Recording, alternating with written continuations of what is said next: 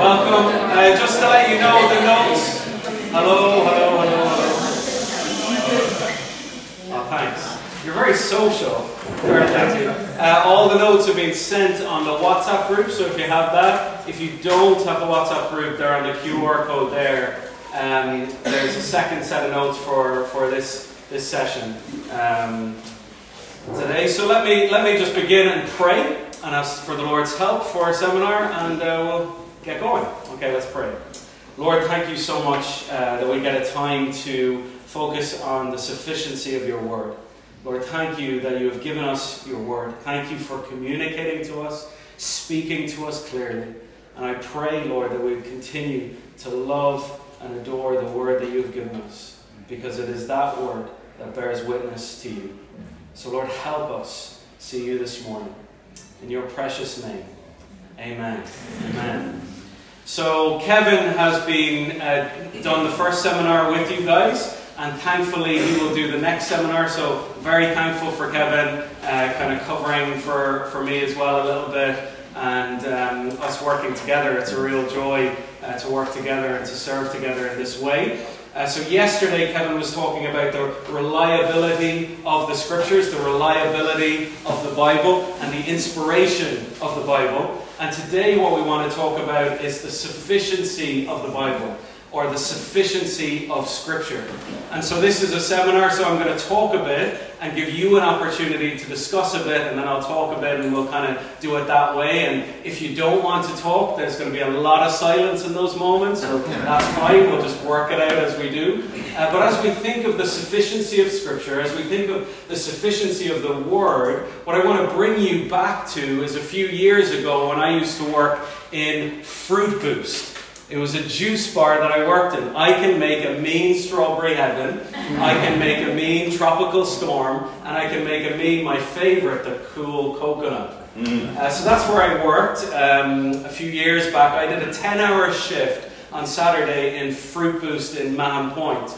And as I was doing this 10 hour shift, I wanted to share Christ somehow with the people that I was working with. So I determined here's what I'm going to do. I am going to bring my Bible with me every time I work. And on every lunch break, here's what I'm going to do I'm going to bring that out and I'm going to commit to reading Scripture every lunch break. And I'm going to pray for the people that I work with. So I brought in the Bible, I did my Bible at lunch break, I brought it back, and I noticed the people working with me wondering what I kept doing, what I kept bringing around with me. And there was one friend of mine who was Chinese, and he took a special interest in what I was doing. So I prayed about it, and I asked the Lord to help me, and I decided what I would do is I would try and find the best looking Mandarin Bible that I could find. And I bought it, and that time when I walked into work on that Saturday, I walked in with two Bibles, his and mine. And I gave him his Bible, and he was thrilled with it. I brought my Bible out for my lunch break, and then it was time for his lunch break. Do you know what he did? He brought his Bible out with him. He came back with his Bible, still pages open in Genesis. Where do you start in any book you're given? You start from the beginning. So he started from the beginning. What a privilege it was to see a man read the scripture for the very first time in his own language. It was a beautiful, beautiful thing. And he asked me this question Shane, what do I do when I'm finished? What do I do when I'm finished? I said this you read it again. you read it again. And that is the amazing thing about Scripture, isn't it? The Scriptures they are a phenomenal book that the Lord has given us. What book do you have that you even read twice? There are very few books that we have that we will ever even read twice, let alone have books that we will read over and over and over again. And then when we read them over and over again, there seems to be this power in the Word to change our lives and enable us to live our lives for the Lord. And that is the sufficiency of Scripture. That is the sufficiency of the Bible. What we're saying is that the Scripture is enough. that in the Bible we have enough for our life, and in the Bible we have enough for godliness. It is sufficient. And so, what I want to do this morning, there's many different verses we could have gone to and turned to, and it is clear to me right now, if you are a very detailed person and want me to get through all the notes, probably not going to do it. We'll see what happens. Um, but what I want to do, rather than going through a load of verses, is just to go through go to one text. It's 2 Timothy. You can turn in your Bibles there. 2 Timothy. And we're going to begin in the seminar just with discussion on these verses. So maybe in the row that you're in, three or four people or whatever, all I want you to simply do is maybe if you don't know each other, maybe just introduce yourselves. No testimonies or any of that stuff. Just, you know, Christians are talkers, right?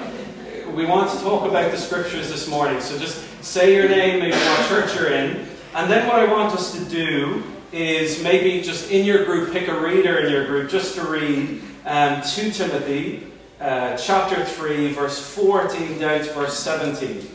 So here's what I want you to do in your group 2 Timothy chapter 3, verse 14 down to verse 17. Just read that and just make some quick, simple observations, okay? I'm not going to give you a, whole lot of time, but just talk about what it says in those verses about the scriptures. Okay? So that's what I want you to do just for the next few minutes in, in two, two or threes or fours or whatever the row is. Um, please take just some time to do that. So pick a reader. Okay, the reader, just volunteer quickly. Don't spend, who's going to read? Da, da, da. Volunteer quickly and let's get going. Thank you.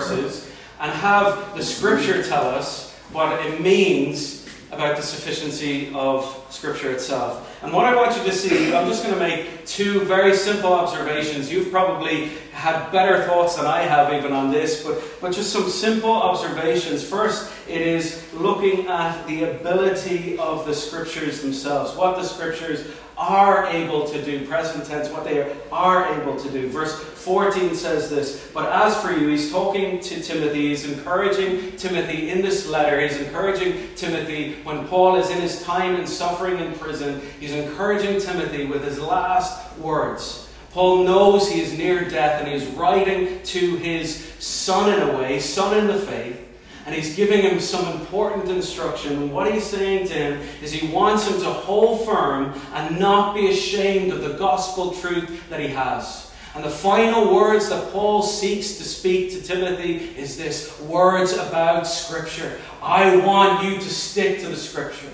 I want you to preach it. I want you to preach it in season and out of season. I want you to remember what you have, and I want you to remember Scripture's ability. He says this in verse 14 But as for you, continue in what you have learned and have firmly believed, knowing from whom you have learned it his mother and his grandmother. They taught him. Verse 5, it tells us of his grandmother Lois and his mother Eunice Uh, from you when he was very young, verse 15, and how from childhood you have been acquainted with the sacred writings, which are able to make you wise for salvation through faith in Christ Jesus. What are these sacred writings? They are the scriptures themselves. And what are you saying about the scriptures? The scriptures themselves are able to make you wise unto salvation through the Lord Jesus Christ. Now, what scriptures would Timothy have been brought up in?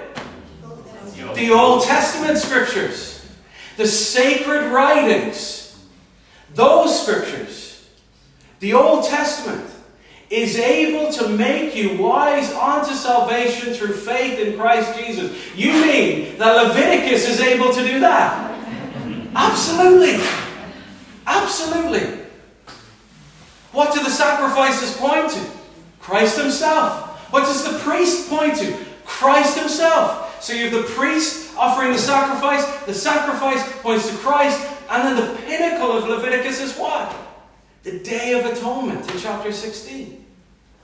The beautiful atonement that we have in Christ. It's wonderful, the scriptures. Book of Numbers. How does that? Numbers. Will that be able to make me wise unto salvation? Yes, you have these people grumbling and complaining in the wilderness. And yet you see this faithful son in the wilderness who remained obedient and then continued that obedience throughout his life to the point of death, even death on a cross. You say kings? Yes, of course. Because we have the great king in Christ Jesus. You say the prophet? Yes, of course, because we have the great prophet, priest, and king, the Lord Jesus Christ. All of it is able to make us wise unto salvation. This is Scripture's ability. And Jesus believed in this Scripture's ability. You look on your handouts there in Luke 24, verse 44, it says this Then he said to them, These are my words that I spoke to you while I was still with you. This is Jesus' Bible study. What Jesus chooses to do with his disciples after he raises from the dead is he chooses to do this Bible study. That everything written about me in the law of Moses and the prophets and the Psalms must be fulfilled. And then he opened their minds to understand the scriptures. This is the ability of the scriptures. That is a way of summarizing the whole Old Testament. The law of Moses, the Torah, the prophets, which include not only the major and the minor prophets, but some narrative texts, Joshua and Judges and 1st and 2nd Samuel, and then the Psalms, which is a summary way of saying the writings in the scriptures. All of these, they were written about me, Jesus says.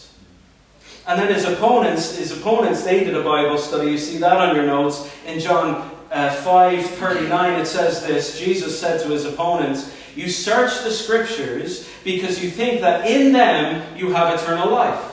You think that in the very words of Scripture, the, the ink on the page or whatever it is, you think in them there's life. Basically, what he's saying is you're study nerds. You see them, in them there's life. But what you forget is what those words are pointing to. You see, I've studied with many men, many smart men, women who are much smarter than me, who, who were in love and infatuated with the words, but they forgot about what the words were bearing witness to. What Jesus is saying is that the words bear witness to me. Oh, we can be in love with the beauty of the words and the structure of the words and all the nerdy things about the words. But what they bear witness to is Jesus. So, this is Scripture's ability. It is able to make us wise unto salvation. And then you have Scripture's profitability. God didn't just give us the Bible to fill our heads, He gave us the Bible so that it would impact our lives, make a difference to our lives. And it says this Scripture's profitability in 2 Timothy 3 all Scripture is breathed out by God. That is kind of what was being talked about yesterday the inspiration of Scripture. And it's profitable. That means it's useful for teaching, for reproof, for correction, for training in righteousness. The man of God may be complete, equipped for every good work. It is useful. How is it useful? It is useful for my belief, the teaching, and it is useful for my life in terms of reproof and correction and training in righteousness. So, what does this mean for the sufficiency of Scripture? What we're saying about the Bible is this it is able to make you wise unto salvation, and it is useful for your life.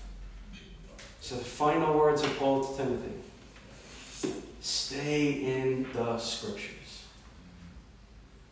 So, what could the sufficiency of Scripture mean for us? Well, I think it means something quite significant for parents, doesn't it?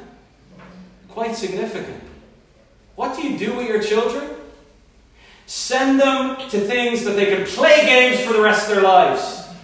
Entertain your kids. Just entertain them. That's what we need to do. Pick the church that is most entertaining. No. Pick the church that sticks in the Scripture. Get your children into the Scripture. That is what will be able to make them wise unto salvation. That's what they need. Yeah, of course they should play games. Of course, we want our children to have fun. It's not just 24 7 Bible study, but you know what I'm talking about, don't you? We're so consumed with trying to entertain our kids that we forget the, what they actually need. And that's what Timothy grew up with. His mother and grandmother using the scriptures. There is power. Get them into the Word. This is the sufficiency of Scripture by Scripture itself. So then, what I want you to do now, as we work towards a definition of what sufficiency actually is, we're going to move to more clarity. I know there's not a load of clarity right now, but we're going to move to more clarity now as we look at some definitions. So we've looked at the Scripture, the Scripture's ability, and the Scripture's profitability equals its sufficiency. Scripture is enough. We have what we need for our life, and we have what we need for our godliness in the Bible. And then I want us now to look at the definitions. So there's some human definitions. So what I've done is I've taken from, I guess, different streams of Christianity, if you like, and there's there's agreement on this. in terms of the sufficiency of Scripture. So, what I want you to do in your groups is again come these definitions. They're on your sheets there. what I want you to do in your group, pick your reader. I want the reader just to read through all of them and then just see what are you learning about the sufficiency of what's what are they agreeing on in these definitions and what they're saying about the sufficiency of scripture what are we seeing is kind of a commonality between these and what does it mean for our lives so what i want you to do getting really nerdy now get into the uh, confessions um, and some definitions there. So maybe just read through all of them, and as the person is reading through all of them, just pick out things that you see and then have a discussion about it, and we'll talk about that again. So, go!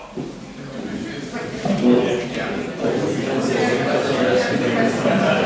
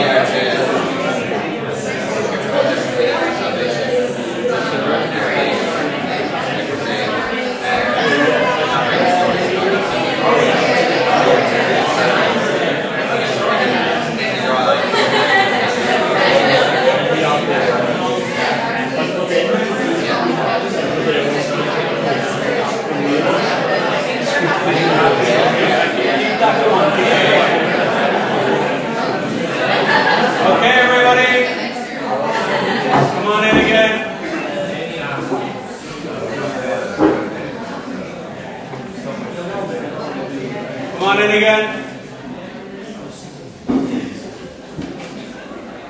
Anyone brave enough to tell me what similarities there are? Anything anything popped out? Go with, go with that. There's one major similarity. Go on. That's the whole counsel of God. The whole counsel of God, right? Did you notice um, the first two? First one represents the Presbyterians. Second one represents the Baptists. Did you notice the dates? 1647, 1689. Did you notice how similar the statements are? Those copywriting Baptists. um, uh, I go to a Baptist church. but it's quite significant, actually. Uh, the first Baptist confession was actually 1644. Um, but they didn't have a comprehensive, uh, as comprehensive a statement on the scripture in that one. And then the second one was 1677, uh, which was kind of anonymous, anonymously written, but we now know who did it. And um, then they all joined together and signed the 1689. But when they wrote the 1689 one in 1677, they looked at the Westminster Confession by the Presbyterians and they said, can't do anything really much better than that. So they just copied it and they acknowledged that. And so there is this, there is this wide agreement among evangelical Christians in relation. I could have done the 39 articles as well on, on the sufficiency of Scripture, that we all hold to this. We actually do. We hold to the sufficiency of Scripture. And ultimately, what we're seeing in the sufficiency of Scripture is this God, in giving us His Word, has given us what we ultimately need for faith, all our life, and godliness. In His Word, He's given us what we ultimately need. So, you want my definition? Scripture is enough.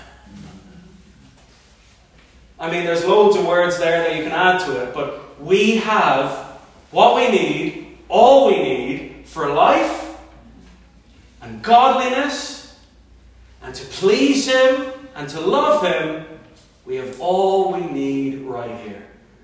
You don't need to add to it, you don't need to take away from it. We have all we need right here.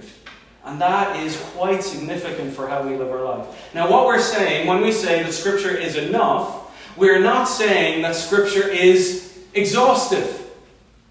So, Scripture tells us enough of what we need the principle of life, but Scripture is not exhaustive in telling us everything about everything in the world.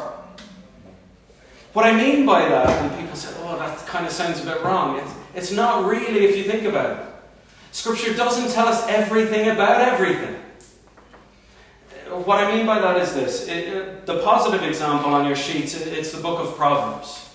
Book of Proverbs, we are given the wisdom of God.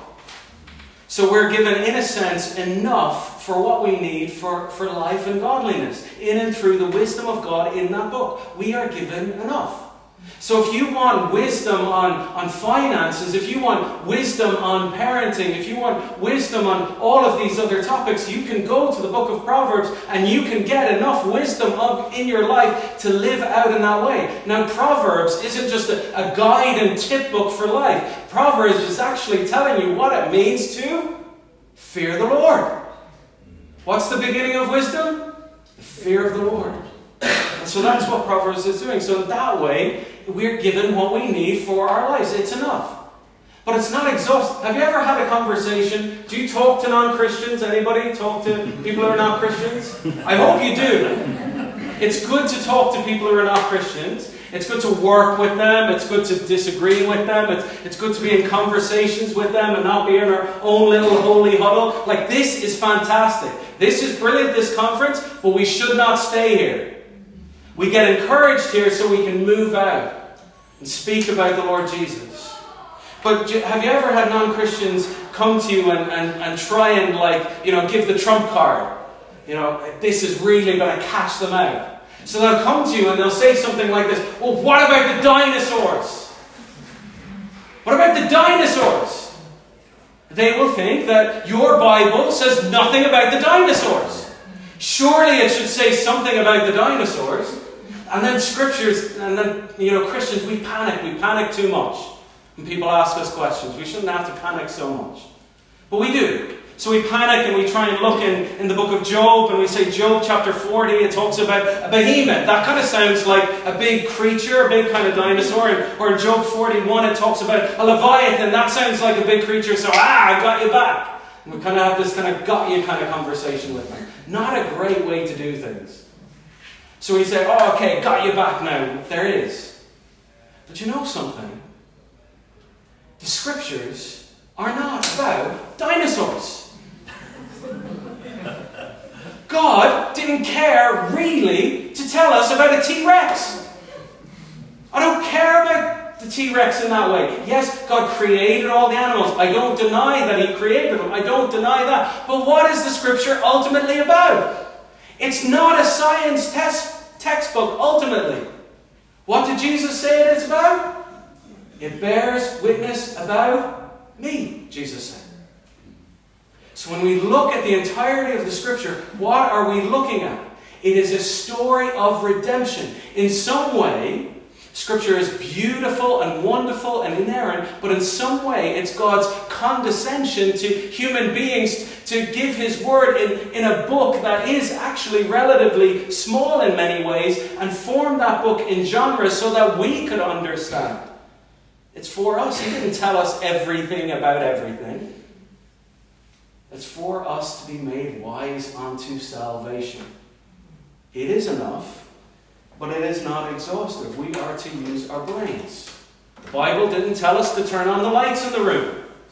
You use your brain to turn on the light in the room so that you can read the Word. So we're to use human wisdom. We're given that. And so, in that, talking about the sufficiency of Scripture, what we see is that there are two types of sufficiency. You look at your notes there. We talk about two types of sufficiency. There's what you can call progressive sufficiency and final sufficiency. John Frame calls them something, something different, general and particular, um, but progressive sufficiency and final sufficiency. What progressive sufficiency is there, you see that on your notes. The principle that at any point of redemption history, the revelation given at that time is sufficient. The revelation given at that time is enough. So, with Adam and Eve in the garden, when they were given this promise that there would come one who would crush the head of the serpent, that was enough. That word from God was sufficient for them at that time. But not for us now, right? It was sufficient for them at that time. And then God came and He spoke to Noah. And he spoke a covenant promise to Noah, and that was sufficient at its time. But it wasn't sufficient for Abraham because God came and he spoke to Abraham and gave him the covenant promise in, in Genesis chapter 12 and affirmed it in 15 and affirmed it in 17 again. You see this progressive revelation happening. And then Timothy the, the scripture was sufficient for him when he was growing up to make him wise unto salvation. It was enough for him then, but it is not enough later for us. So you've got this idea of progressive sufficiency. Once you were given the word in salvation history at the time, it was enough for you at that time. But now we're in the age of what? Final sufficiency where the scripture, the canon of scripture, is now closed. We have all that we need spoken from God in and through the Lord Jesus Christ. There is nothing more to be added to it. It was progressive at a time, and now it is final. Now it is finished. And how do we know that it is final? We know that it is final from the example of Hebrews chapter 1, verse 1. Long ago, and many times and in many ways, God spoke to our fathers by the prophets. But in these last days, He has spoken to us by His Son, whom He appointed the heir of all things, and through whom also He created the world. This is final sufficiency. It's defined there. When redemption is final, revelation is also final. What that means now is There's no more special revelation in this sense. We have it fully and finally in Scripture. God has given you all the tools you need for your life and for godliness, and all of it, absolutely all of it, is found here. It's found here. And so that's what we take our great joy in. So, what I want to turn to now is um, four practical implications of sufficiency. If that's all true, how does the sufficiency of Scripture work out in my decision making, work out in my worship? How does it work out in tradition? And how does it work out in Bible reading? What I want to do actually is open it up for discussion again. So I'm going to actually go to point two there the sufficiency of corporate and corporate worship. So, what I want you to do in your groups in, in relation to point two is just say hello again to the people in your group. Hi. And tell them what church you go to. And then just say, what does a Sunday morning look like in your church? Hmm. What do you do on Sunday morning in your church? Now, here's what I don't want to happen. Don't do like church bashing, right? oh, we don't do this and don't do that. I hate this and I hate. I don't care about that. What do you do? And let's try and be positive. It was amazing. We flew into Ireland last night, and it was just like in Dublin Airport. It's like this sea of negativity. I'm like, oh my goodness, this is a horrible. Sorry, not not Dublin in general. I'm just saying Irish people. our, our, personalities are just like, oh, you know, welcome back to rainy Ireland. Oh, like, oh my goodness. Can smile a little bit. Okay, so sorry. Um, so what I want us to do, talk about talk about your church, what you do on a Sunday morning, uh, positively. Okay, let's let's do that.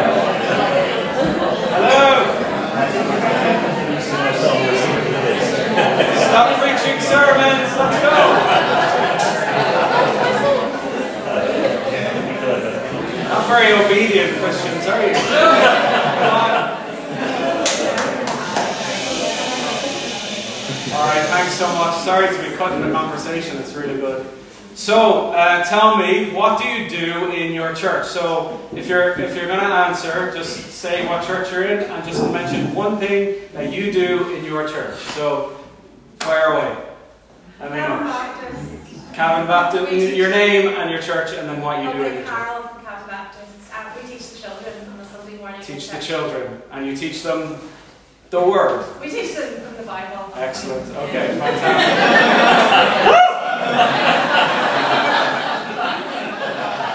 dodge, dodge that bullet. Okay. Okay, teach the children. Anything else? Teach the children the word. Anybody else? What do you do on a Sunday morning? It's just simple. What do, what do you do? Cork Baptist, we worship. Cork Baptist, you worship. Yeah. And you said sing praise. So we sing praise. Okay, anything else that you do on a Sunday morning? The Lord's table. The Lord's table. Okay. So we fellowship, Fellowship. the Lord's table. We eat and we drink. Go on then. What was it? We pray. We pray. Who are you? What church are you from? Emmanuel Church You pray. You pray. Yeah. Yeah. You know, it's it's actually quite simple, isn't it? I mean, most of us we talk and we say, we do that, we do that.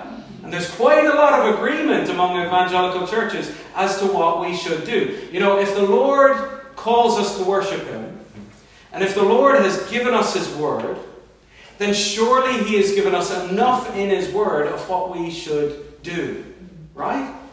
And so in your notes, we talk about this, um, you know, uh, the reformers before, you talk about these two principles.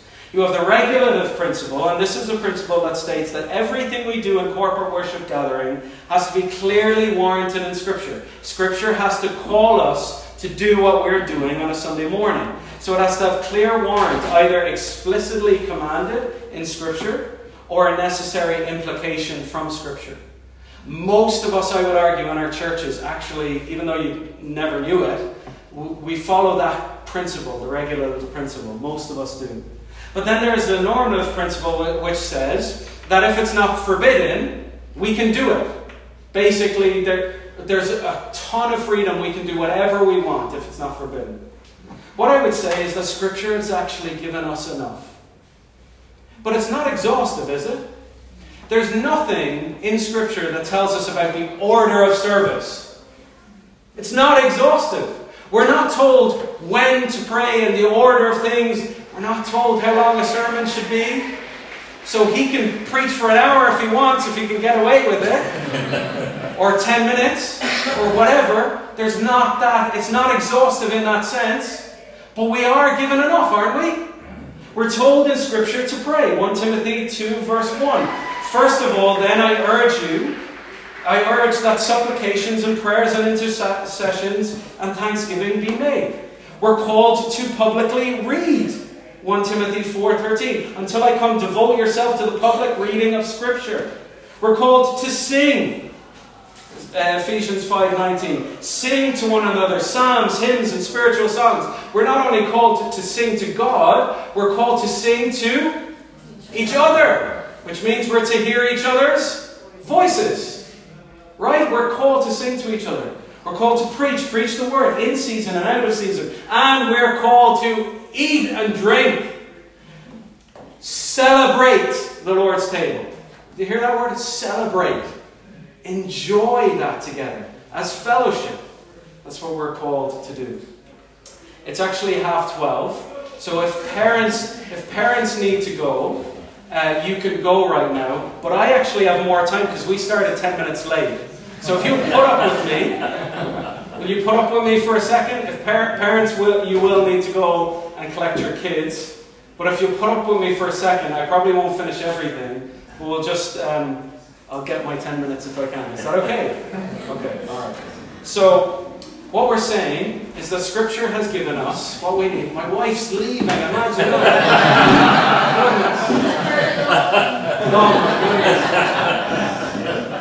like finally I got permission to leave the service. Uh, might regret that later. Okay. Um, we're called to do very simple things, and we all agree with these things fundamentally. We have been given enough in Scripture to worship the Lord. We've been given enough even in terms of our decision making. So, back to point one. Uh, I just wanted you to discuss for a second.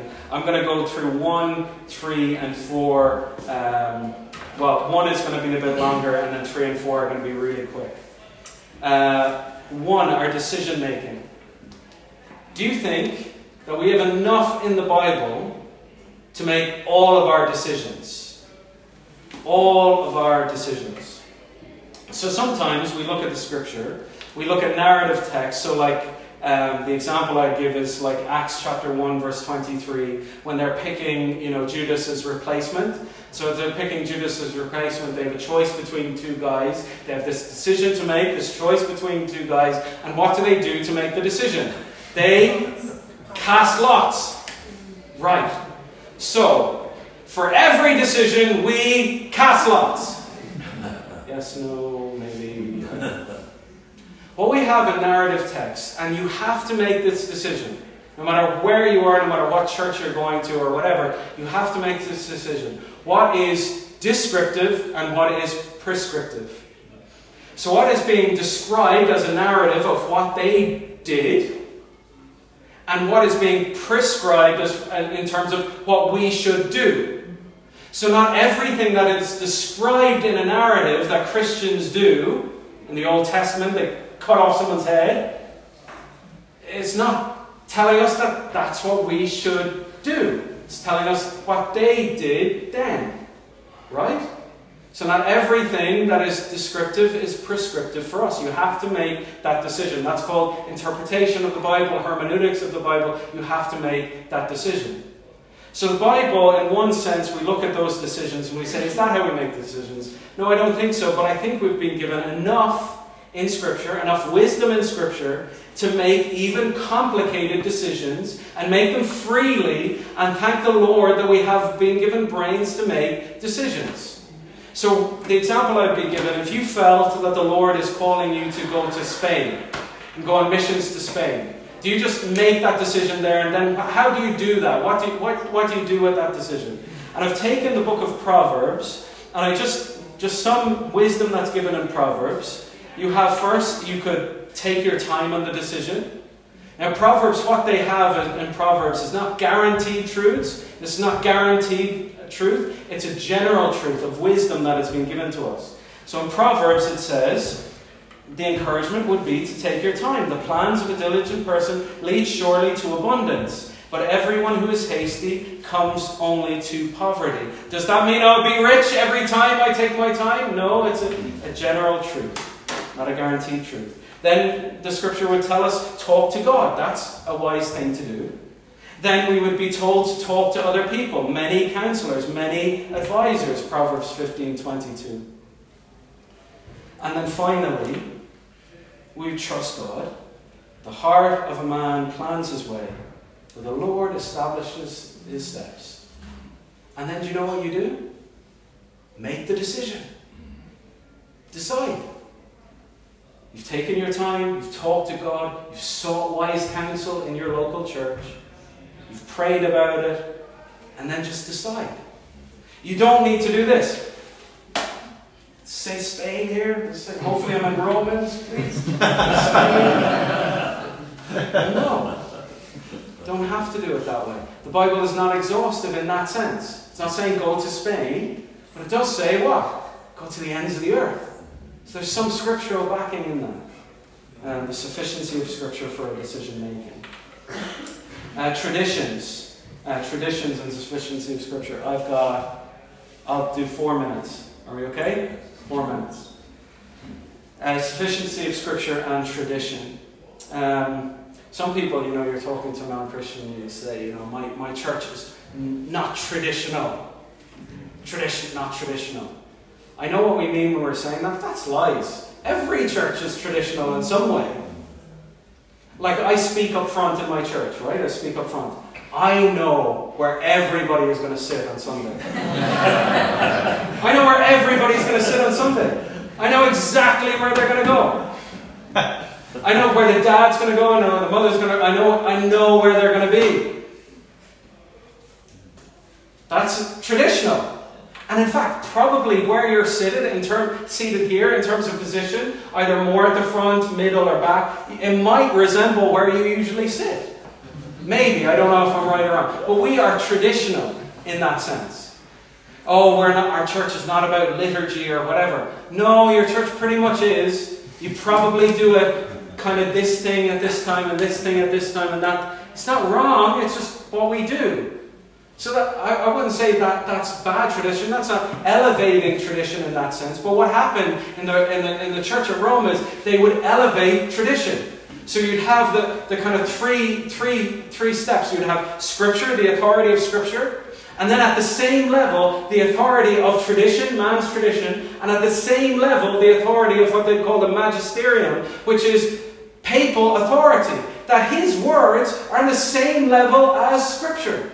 To which we would say, not a chance, buddy.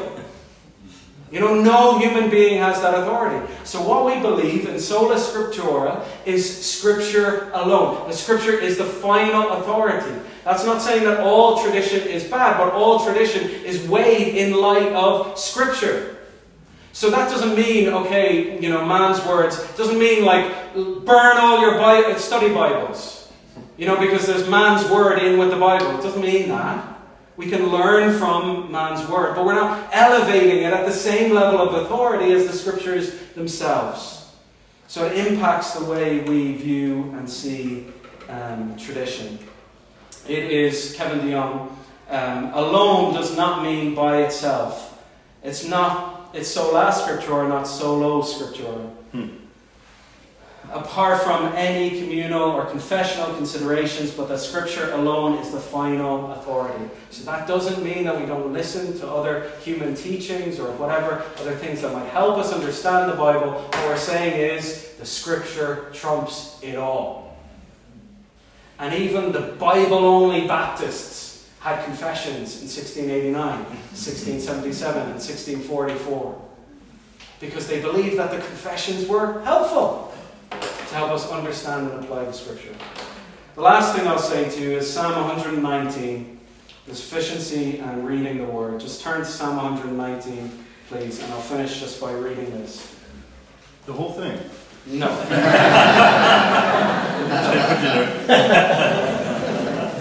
Not the whole thing. Psalm 119, verse 41. We'll do that stanza. Verse 41. When we, the sufficiency of Scripture has to mean, when we read the Word, we are reading God's Word to us. Verse 41. Let your steadfast love come to me, O Lord, your salvation according to your promise. Then I shall have an answer for him who taunts me, for I trust in your word. And take not delight in the word of truth utterly out of my mouth. For my hope is in your rules. I will keep your law continually forever and ever. I shall walk in a wide place, for I have sought your precepts. I will also speak of your testimonies before kings, and shall not put to shame, and shall not be put to shame. For I find my delight in your commandments, which I love.